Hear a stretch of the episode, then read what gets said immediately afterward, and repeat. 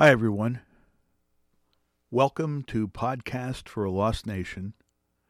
My name is Jerry Gallagher. The name of this episode is the American Republican Traitors Club.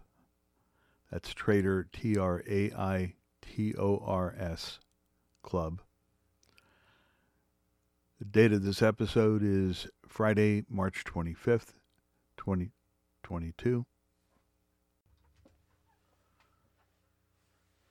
As we Americans and the rest of the civilized world continue to watch the incredibly disturbing spectacle of Russia's brutal efforts to subjugate Ukraine, it is becoming increasingly clear that in this battle between David and Goliath, David appears to be edging closer to winning. Certainly, it doesn't look that way when we see the incredible destruction of Ukraine infrastructure by Putin's death dealing armed forces. Indeed, at the end of this battle for the survival of independent Ukraine, will it even be possible to recognize that one side won and one side lost? It doesn't appear as though, once Vladimir Putin is through with bombing Ukraine back into the Stone Age, that there will be much left of this country other than a dedicated sense of pride in the fact that against tremendous odds, democracy won out in the fierce battle for Ukraine to remain independent. It will be difficult, but not impossible, to rebuild Ukraine into the independent democratic republic that it was just a few weeks ago but it will not be difficult to rebuild, to rebuild the pride of the Ukrainian people. Because when and if democracy is saved in Ukraine, it will be because of the courage and the pride of the leaders and citizens of Ukraine. I think we have all learned during the past few weeks, not only from President Zelensky, but also from the tremendously energized people of Ukraine just what democracy and patriotism means to the Ukrainians. Perhaps we in the United States of America might possibly learn from the example of these brave Ukrainians just how much we should care about democracy and patriotism in our own country. Certainly, the word patriot has been overused and misused during the past several years in America we seem to have lost perspective about who or what a patriot really is. Certainly, Ukrainian President Zelensky is truly worthy of being called a patriot. And so are those countless Ukrainians who just weeks ago were simply Ukrainian citizens doing all kinds of jobs in their country, but are now battle hardened soldiers on the front lines in Ukraine who are putting their lives on the line trying to save their country from tyranny. There are some serious lessons to be learned from the Ukrainian Patriots Club. We in the United States should be recognizing just how good we have had it in America for the last couple of hundred years. Yes, we have had our problems and still continue to have some serious problems. Indeed, our form of government is not that great although up to now it has been better than all the rest. Hopefully, that distinction will continue to be the case in the coming years. Race is certainly a problem in the United States. It's not as bad as it used to be, but when, when some members of the population were victims of slavery, but it's still not as good as it should be.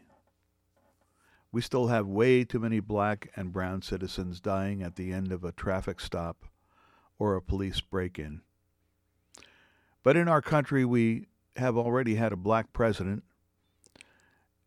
and a black vice president, and we are today on our way to having the first black woman confirmed to be a Supreme Court justice in the United States of America. Voting rights has never been much of a problem before before Donald Trump lied about winning the 2020 election by a landslide. But now many members of the Republican Party seem to think that maintaining legitimate voting rights in a democracy is not really that big of a deal.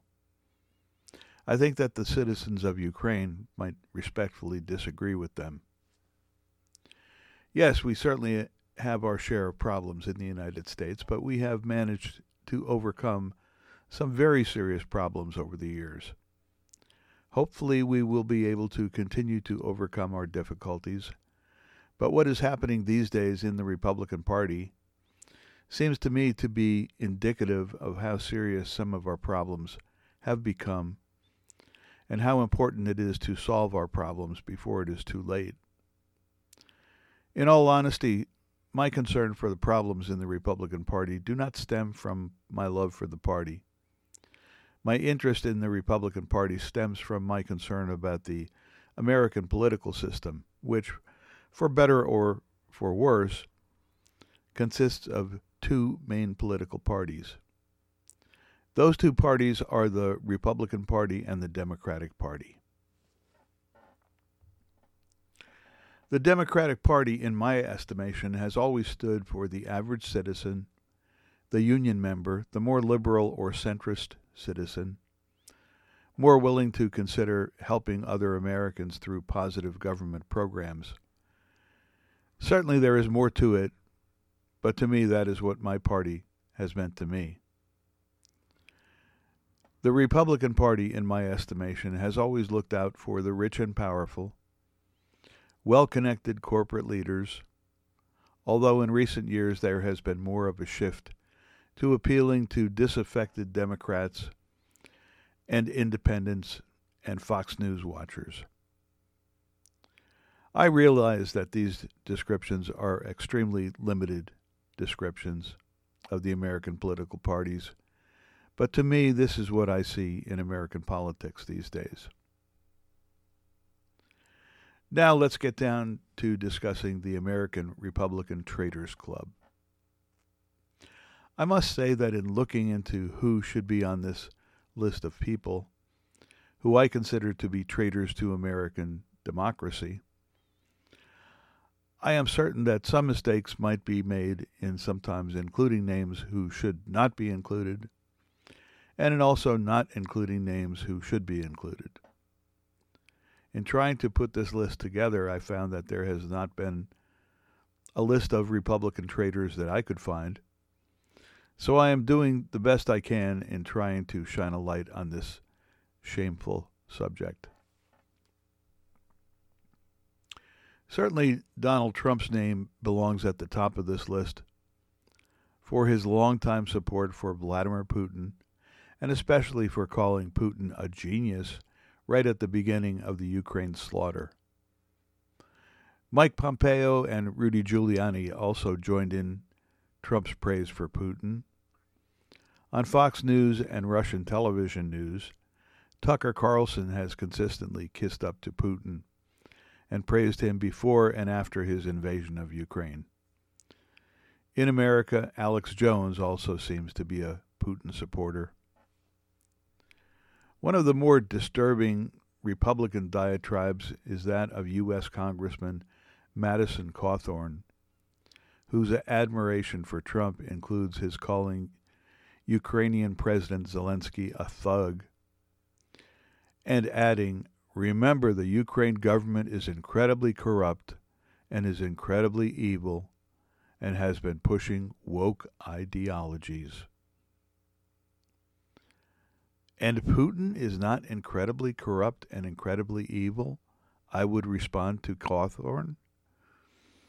Other members of the U.S. Congress who seem to be Putin advocates as well as white national advocates are Marjorie Taylor Greene and Paul Gosar, both of whom recently participated in a White House.